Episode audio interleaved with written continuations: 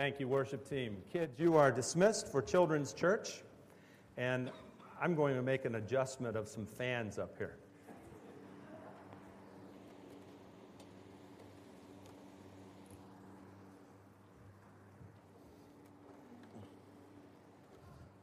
Better. Now I'm in a whirlwind of tornadoes, so that's, that's cool. Let's take our Bibles and we will turn to Acts chapter 9. Acts chapter 9. You know, as we come to this text, we find the Word of God describe for us a dramatic change in a person's life. There are a lot of life changes that people face. For instance, we're born and we learn how to walk. We have our first day of school. We get married. Each one of these things, a huge life change. Maybe times of sorrow where we lose a loved one or where that marriage ends. Life changes. But what all of these life changes have in common is these are things that happen on the outside, affect us somewhat on the inside, but they don't really change who we are. In fact, when these circumstantial changes take place, it often reveals who we are rather than changing who we are. But there is a life change that changes us from the inside out. And that's when we come to Jesus. When we embrace Jesus Christ as our Savior, He transforms us, He changes us within. Now, for some people, that change comes quickly, dramatically, instantly. For some people, that change is a slower process. What I found after 35 years of ministry is it's not a one size fits all proposition as far as how God changes us. God changes us all in different ways, and God isn't fit into a box to where He does the same thing into every person in the same way. What we find here in the book of Acts was a dramatic transformation, a change in the Apostle Paul. He was converted. And what does it mean to convert? It means he was changed. And that change came completely from within. When we saw the testimony of Saul, who later became the Apostle Paul, we found in the first part of that ninth chapter that God did a tremendous work in his life. That Saul was opposed to everything that God stood for. He looked at Jesus Christ as his enemy, as a false teacher, as one who was to be rejected on every level. He wanted nothing to do with Jesus or with any of Jesus' followers. That was where Saul was. But now we find him changed. He came face to face with the risen Christ. And as a result of coming face to face with the risen Christ, there was significant change. And you know, we're going to see something. When we change within, that causes people to see the change, and often it confuses them. When we look in this text, we find that many were confused by Saul's transformation. They had a hard time understanding how could this one who hated Jesus now follow him? How could this one who did everything that he could to silence a witness for Jesus now be the person who engages in promoting truth about this man? How could such a radical change take place? They were confused by that conversion.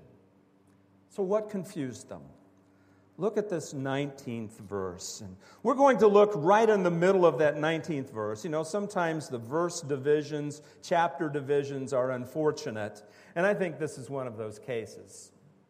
Because in the middle of the 19th verse, the writer, Luke, says Saul spent several days with the disciples in Damascus, and at once he began to preach in the synagogues that Jesus is the Son of God. What a change in message.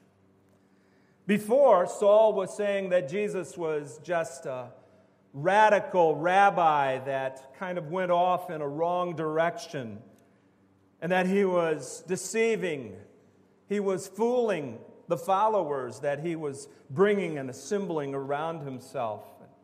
Saul wanted to do everything that he could to stop it with all of the zeal that he could muster because he believed that Jesus was wrong. And he wanted to stop that. He wanted to bring people right back to the right place and the right doctrine as he saw it. And so anything that he could do to stop it, he did. But this changed.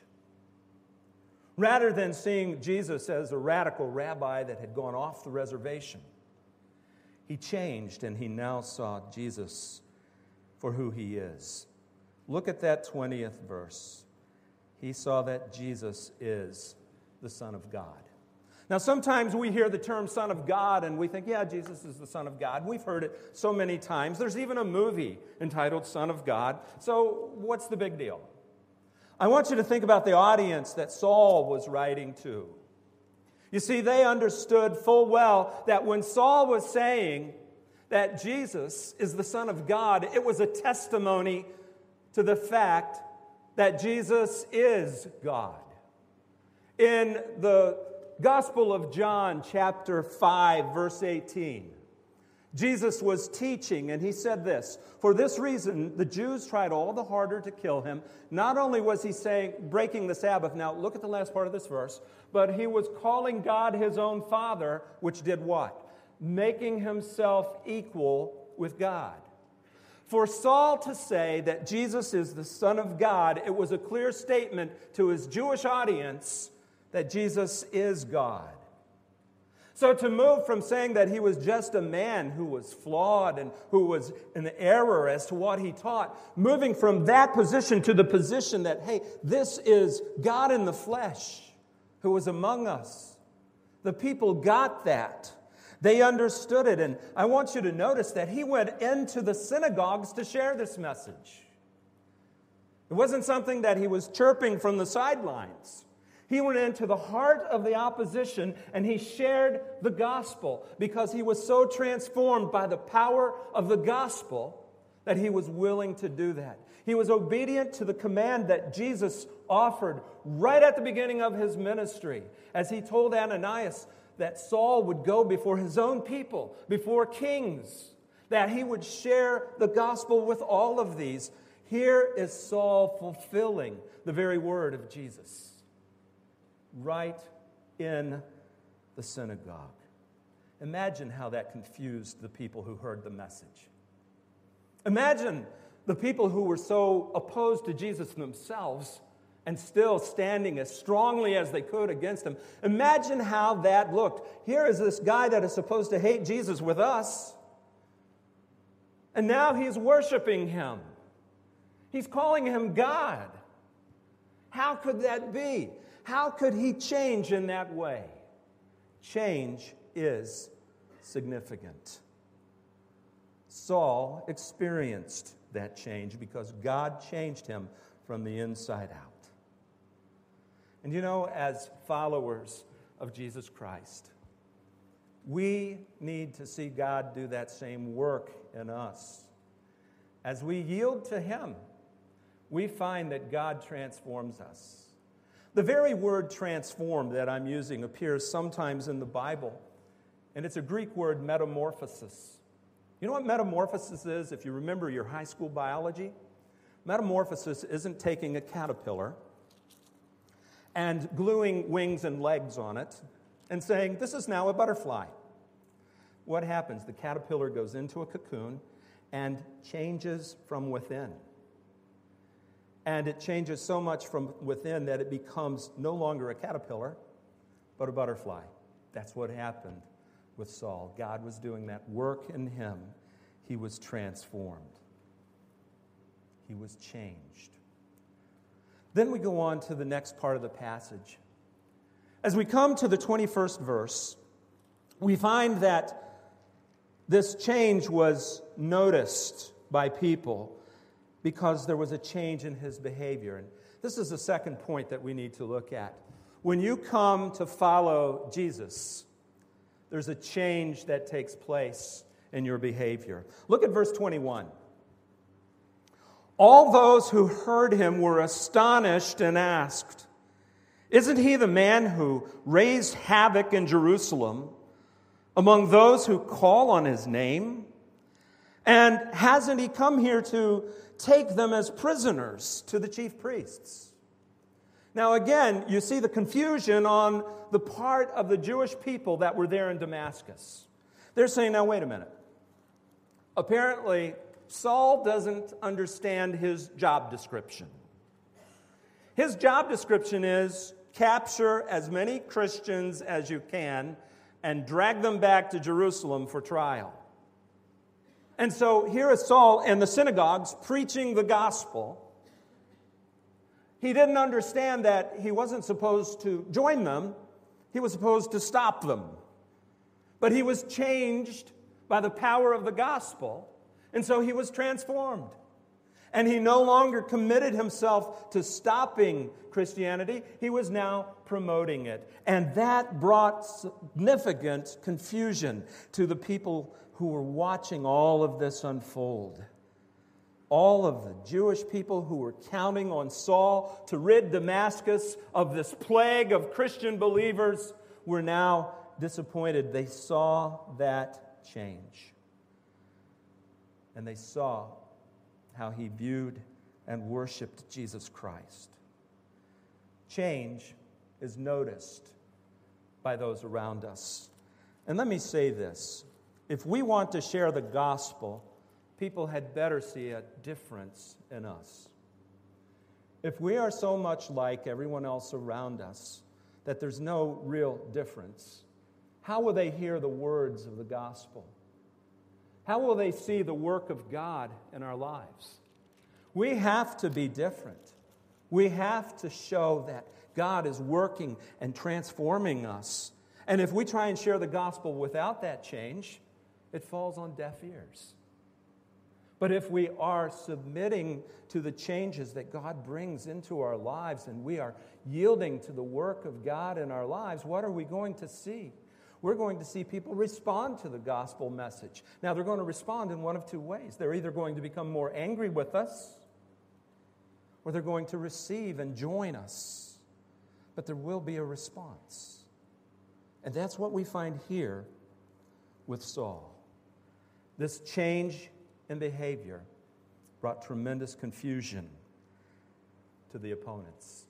But then we go on to the 22nd verse. And in the 22nd verse, one other change took place. Not only the change in how he viewed Jesus, not only the change in his behavior, but a change in the way that he shared with other people God's truth.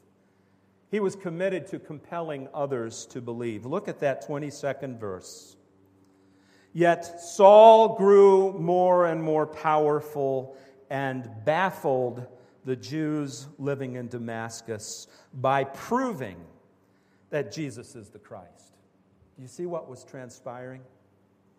The same zeal that he had to stop and crush Christianity had been transformed by God, and it had been brought to the place to where he now stood and shared the gospel of Jesus Christ. The zeal that he had to stop Christianity was now changed to a zeal that promoted Christianity. And let me show you something else that took place. Look at this 22nd verse right toward the end of it.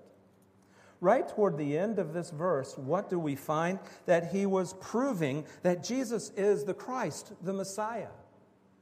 Think of Paul or Saul's background.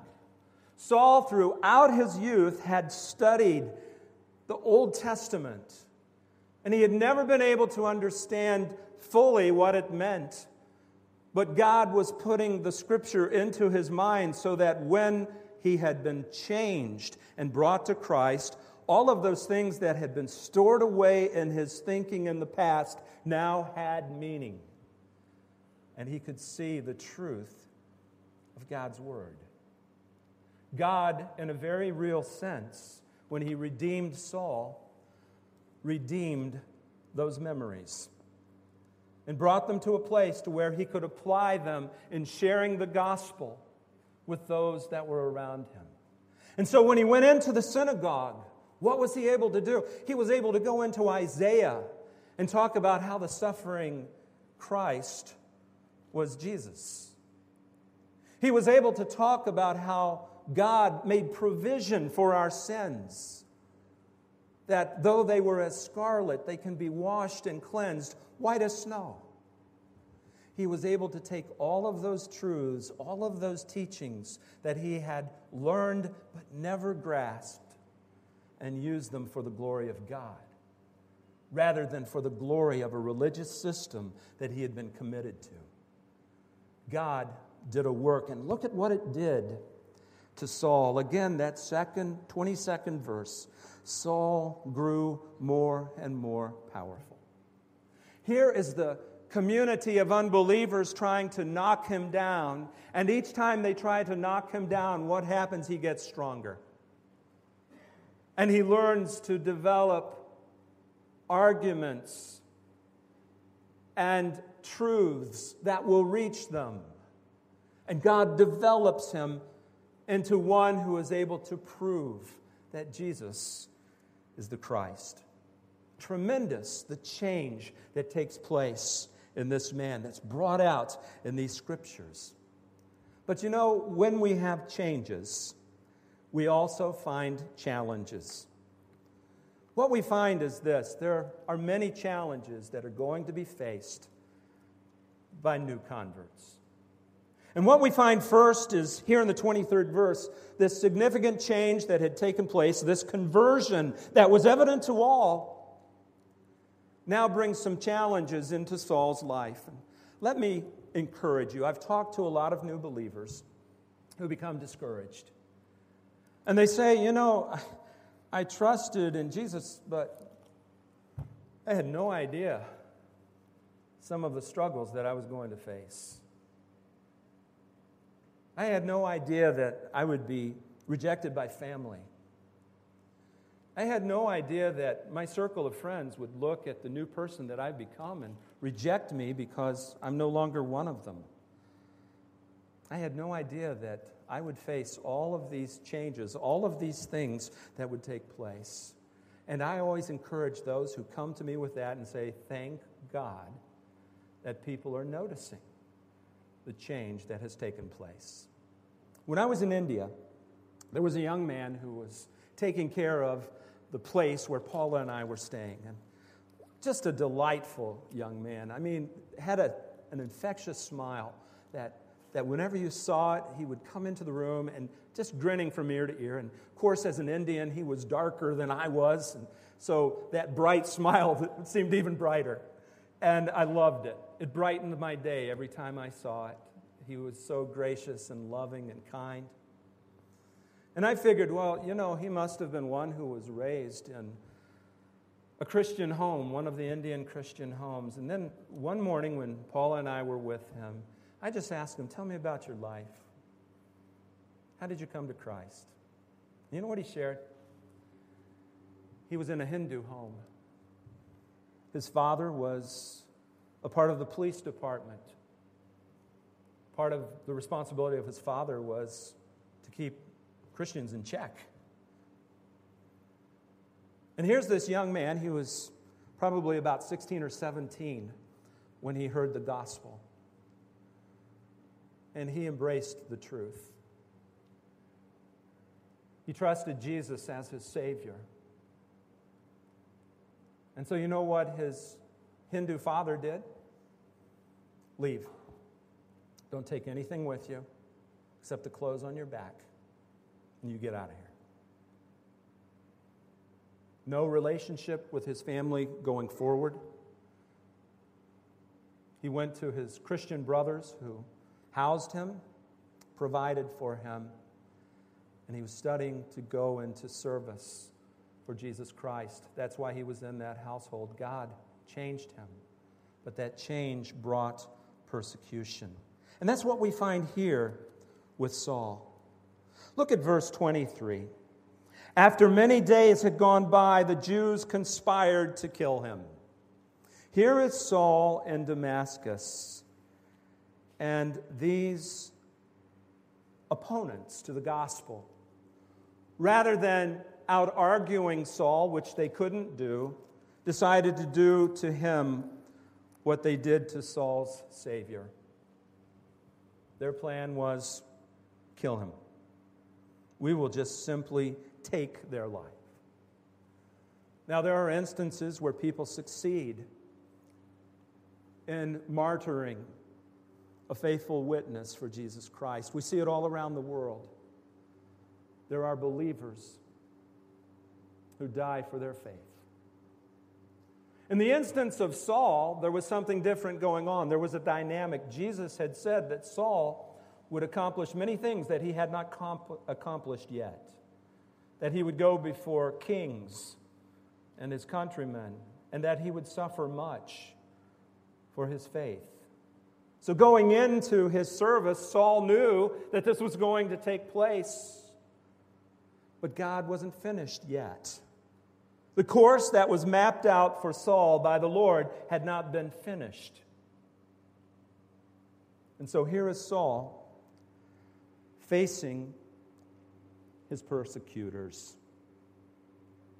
They were committed to seeing him stop. Look, as the text goes on, it says that God had allowed him to know their plan, So, day and night, they kept close watch over the city gates. The, the opponents of Saul were saying, well, he's got to come out or into the city at some point. So, when he does, we've got a few guys with knives. And when he walks through, we're going to stick one right between a couple of his ribs. We have hitmen. And we put a contract out on Saul. That's the bottom line of what was going on. So here is the community of believers. And they are concerned about the safety of Saul. So look at verse 25. But his followers took him by night and lowered him in a basket through an opening in the wall. They saw to the safety of Saul so that he could continue. When you share the gospel, you are guaranteed that people will oppose. And this is what Saul faced. But God had a plan for him that was unfolding. But just let me share this again. Your conversion will bring changes, not only inside, but in relationships with people around you. And you have to be prepared for that. You have to face those challenges. There's another challenge that takes place, though. Sometimes the challenges aren't just outside the church. Sometimes the challenges we face are inside the church. And what we find as we progress through this text is verse 26. When he came to Jerusalem, he tried to join the disciples, but they were afraid of him, not believing that he was really a disciple. Now, I have to point something out. In between verses 25 and 26, there is a gap in time. And that gap in time was approximately three years. Now, some of you might ask, well, how do we know that, Pastor? Galatians chapter 1, starting at verse 15. When God, who set me apart from birth and called me by his grace, was pleased to reveal his Son in me so that I might preach among the Gentiles, I did not consult any man, nor did I go up to Jerusalem to see those who were apostles before I was. But I went immediately into Arabia and later returned to Damascus. Then, now here's the part after three years, I went up to Jerusalem to get acquainted with Peter and stayed with him 15 days. So I want you to think about the dynamic of what's going on. Luke, because he was talking about a different theme, didn't include this in Acts. We get a glimpse of it in Galatians, but here's the bottom line. By the time Saul goes down to Jerusalem to connect with the church, he's been a believer for three years. He's been promoting the truth of God, preaching and learning and coming to the place of preparation. So for three years, he has a track record that he's faithful to God. And yet, verse 26, when he comes to the Jerusalem church to join the disciples, they're still afraid of him. Now, why would they be afraid? It wasn't because of anything that Saul was currently doing, it was because of the reputation he had earned in the past. But I think there's a challenge to us as a church to think about this. Do we welcome people who have radically different backgrounds than us? Or are we like the Jerusalem believers who look and say, I don't know. Maybe he's tricking us. Maybe he's fooling us. You know, he's been just laying low for three years so that he can come here and work his way in and get to know us and then report us and get us all carted off to prison. That's probably part of the thought process that was going on. That isn't what God was doing. God was changing Saul. There was testimony that the risen Christ had actually appeared to Saul so there was a real change, and what the church needed to do was get on board with that and believe that God is able to change hearts and to change lives. So, what did God do? Look at verse 27. But Barnabas took him and brought him to the apostles. He told them how Saul, on his journey, had seen the Lord and the Lord had spoken to him, and how in Damascus he had preached fearlessly in the name of Jesus.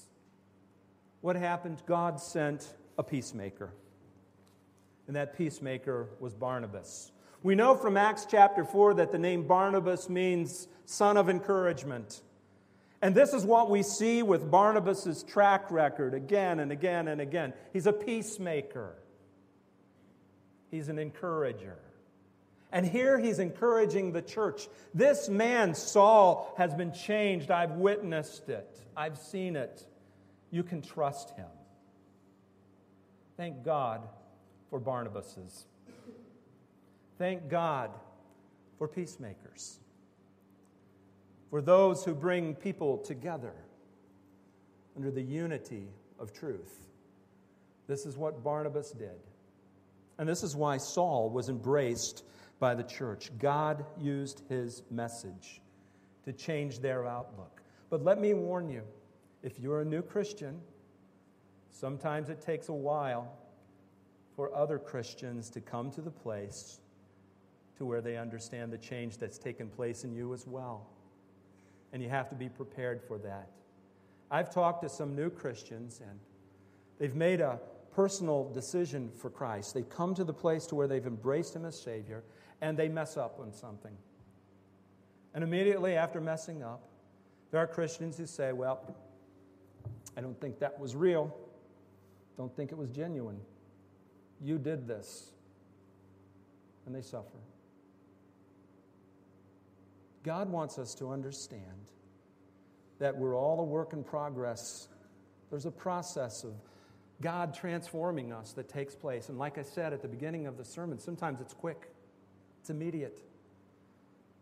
Sometimes it's different, slower, but there nonetheless. But we as a church need to reach out and encourage everyone in their growth. And that's what the church at Jerusalem was doing with Saul. Something else that we see in this text Look at verse 29. Commitment to evangelism will bring immediate persecution. Now, we've already seen persecution take place for Saul when he was in Damascus. But now, as he's sharing the gospel freely in Jerusalem, as the 28th verse says, and speaking boldly in the name of the Lord, what do we find? Verse 29. He talked and debated with the Grecian Jews, but they tried to kill him. And when the brothers learned of this, they took him down to Caesarea and sent him off to Tarsus. Again, the witness, the evangelism, it brings a change in the way people respond to us. But here's what we need to understand Why this constant persecution? Why couldn't the people in Jerusalem and Damascus simply look at Saul and say, well, he has some different ideas, but uh, hey, eventually they'll play out? Gamaliel had said that about Jesus, remember? When Jesus was facing crucifixion, Gamaliel said, hey, if this is true, or not when Jesus was, when the early church was being formed, he said, if it's true, then it will survive. If it's not true, then it won't survive. God will make it work, and if, we can't, if God is making it work, then we can't stop the work or the plan of God. That's what Gamaliel had said. But here are these people no, we have to kill him, we have to crush him. We can't allow this to go on. Why? This strong response to the truth of the gospel, and I believe that answer is found in something else that the Apostle Paul wrote. He says in Ephesians 6 Be strong in the Lord and in his mighty power. Put on the full armor of God so that you can take your stand against the devil's schemes. Now, it's the 12th verse I want us to look at in particular. For our struggle is not against flesh and blood, but against rulers, against authorities, against the powers of this dark world, and against the spiritual forces of evil in the heavenly realms. Why were the people so inspired to stop the work that Saul was doing? Because they were guided by Satan. And I believe that same truth is for today. In many countries that have radical Islamists in charge, there is a passionate hatred and desire to kill the people of God. And I believe it's more than just human animosity in play. There are spiritual forces in play. And that's why God must continue the work. Jesus said this in one of his letters to the churches. He shares with the church of Smyrna I know that you live where Satan has his throne, yet you remain true to my name you did not recognize your faith in me, even in the days of Antipas, my faithful witness, who was put to death in your city where Satan lives. Again, the idea of this intense persecution being associated with demonic influences. So here is Saul experiencing that in its fullness. First in Damascus, now in Jerusalem. First let down out of a city wall by a basket, now ushered out of Jerusalem to Caesarea so that he could take a voyage to Tarsus. When you share the gospel, you're going to face that. But then we come to the 31st verse. And what we find in the 31st verse is this there's a shift from Luke isolating on Saul, and now he's expanding a discussion to the entire church. Where Saul was a new believer, now he expands his discussion to the many new believers that comprise the church. And notice the first statement that we find in verse 31. Then the church throughout Judea, Galilee, and Samaria enjoyed a time of peace. You ever notice that things tend to come in ebbs and flows? Feast, or famine. There are times where we are under intense difficulty and struggle. And it seems like that struggle will never come to an end. And we wonder will I be able to endure? Will I be able to make it through this? And it seems like wave after wave comes upon us. When I was a kid, I would love to go to the beach. And when I would go to the beach in South Carolina, if there was a storm out to sea, the waves would get bigger, which meant I could get better raft rides. So I'd take my little inflatable raft and I'd jump on those waves and I would ride the waves. Now, when there was an occasional big wave, great fun. But when the waves were coming in hard and fast, it would take that inner tube with this kid on it and turn it upside down and rake them across the bottom. And then, as soon as you would get up to try and catch your breath, boom, another wave hits you. Sometimes that's the way life feels. We feel like there's just one wave after the other. We wonder if we're going to be able to get air. But it's during those times that sometimes there's a stop and a calm, and God lets us heal. And that's what God did for the early church. There was a time of peace. If you're in a time of peace in your life right now, thank God for it. I hate to put it this way, but enjoy it while you can. Or if you're in a time of turmoil, understand this there will come that time of peace. God gives us rest to heal when we need it. And that's what happened with the early church.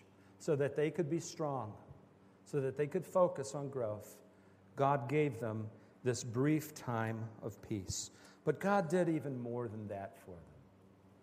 God grew them. Spiritually on the inside, numerically on the outside, God was at work in the church. Look at what we find there in the latter part of this 31st verse. It, referring to the church, was strengthened and encouraged by the Holy Spirit. It grew in numbers, living in the fear of the Lord. Now, I don't know why the NIV Bible does this, but in the original language, it grew in numbers and living in the fear of the Lord comes at the first part of the Greek text.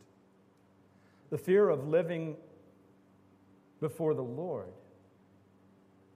was put in a place of emphasis in the text.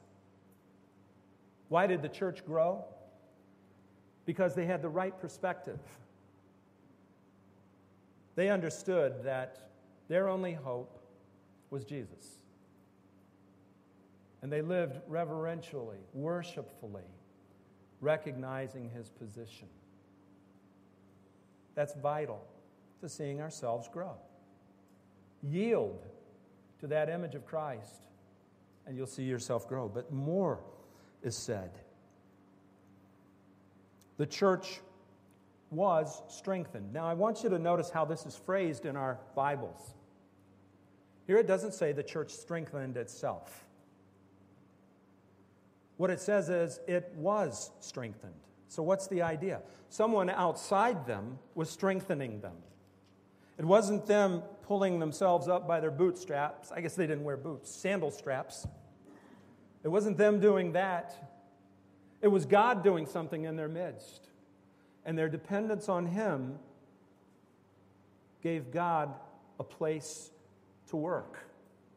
So they responded.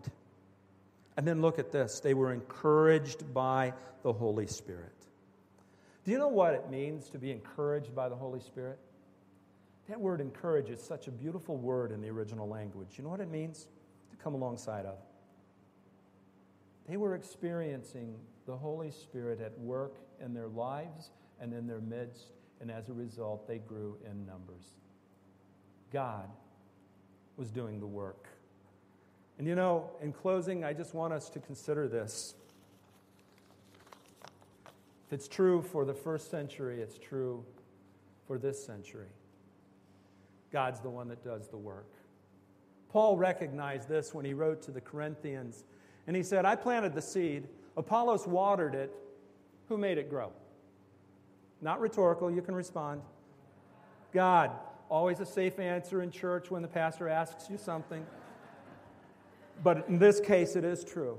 God made it grow. So neither he who plants nor he who waters is anything, but only God who makes things grow. The man who plants, the man who waters have one purpose, and each will be rewarded according to his own labor. For we are God's fellow workers. You are God's field, God's building. This is God's church. Not mine, not someone else's, it's God's. And God does his work in this church as he sees fit.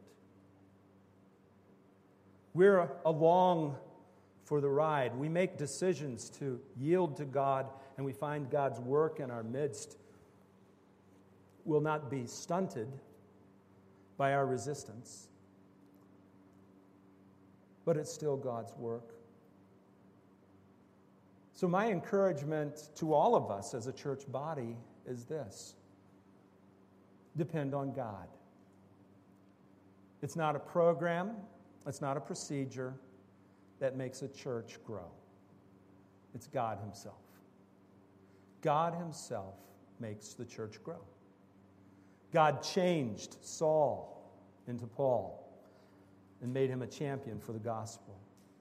God changed Rob Wheeler from a kid who was living with a heart not directed toward the things of God into one who became directed toward the things of God who surrendered his life to serve God. God does that work of change in us, in the church, and we must recognize that.